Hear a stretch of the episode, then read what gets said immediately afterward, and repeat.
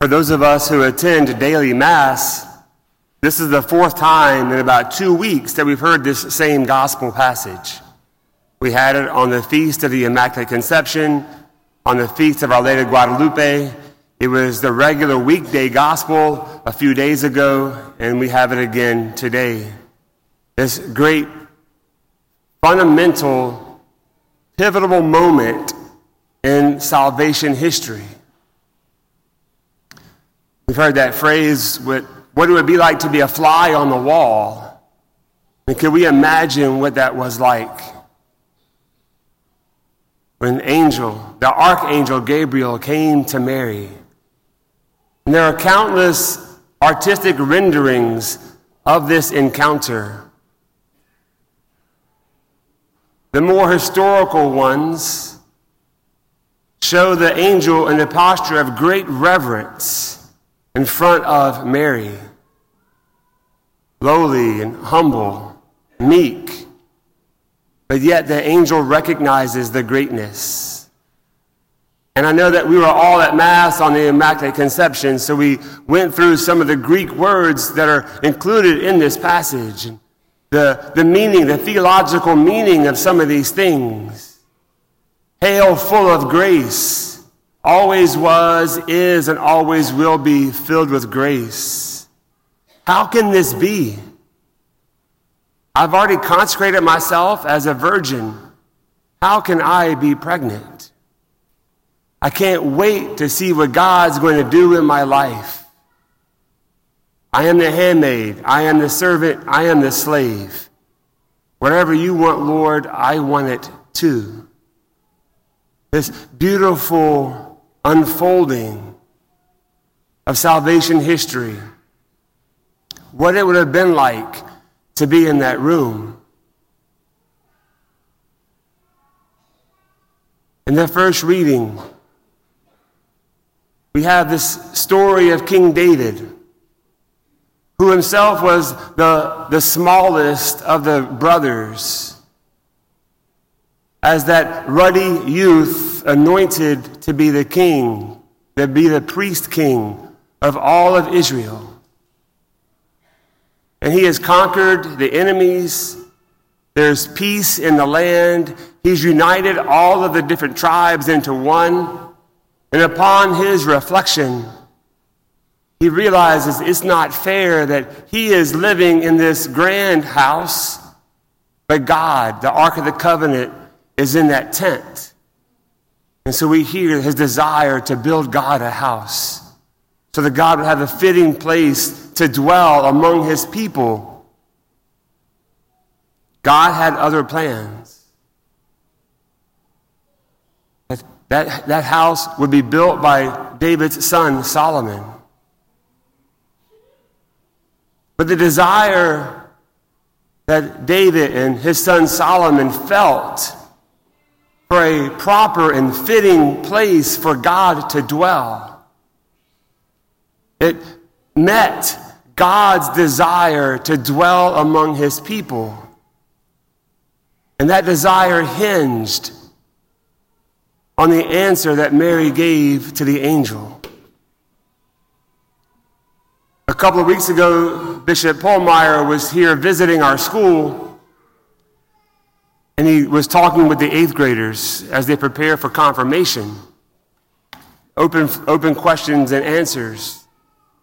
And one of the students asked him, What did he do to prepare to be a bishop?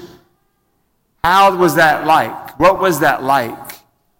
And he went on to explain that unlike the discernment and formation for the priesthood, which is years and years long, the discernment to be the bishop is the time it takes to say yes after the Holy See calls and tells you that you've been appointed.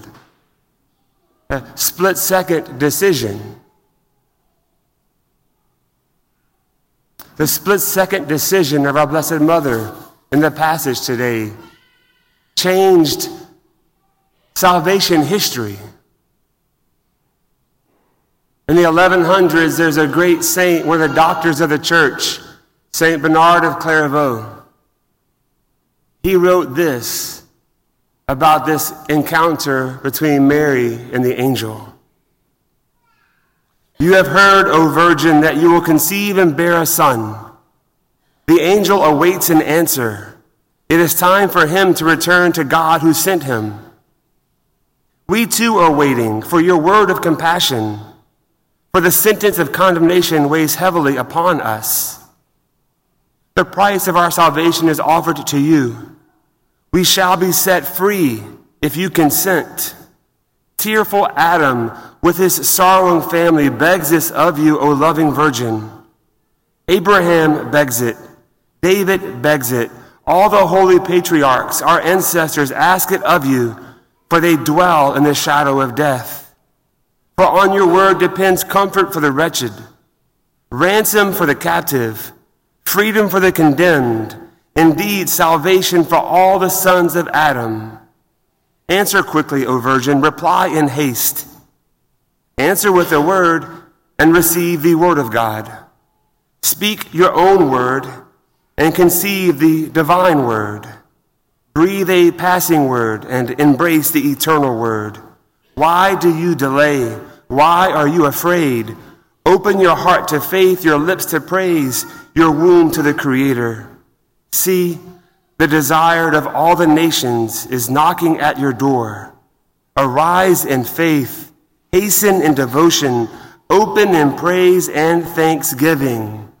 This eager anticipation of Mary's answer is the reason why we have this season of Advent, because each one of us should be eagerly awaiting her answer in this same spirit and energy that we can feel in these words of St. Bernard. So as we enter into these last 23 and a half hours of this season of Advent, if you're not here yet, it's not too late.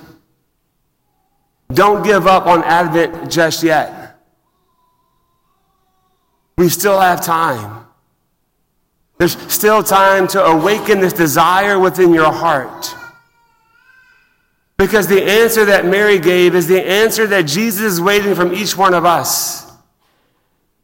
Will we allow Jesus to be born within us? Is the manger of our heart prepared to receive him?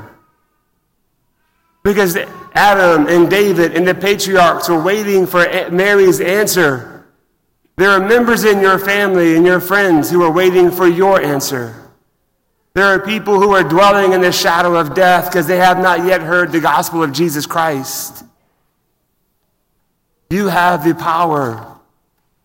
As Mary changed the world, you can change the world of someone else. spend these last hours with our Blessed Mother with eager anticipation. Beg her for the grace to help you to say yes. To say, Yes, I am the servant of the Lord. Be it done unto me according to your word. Amen.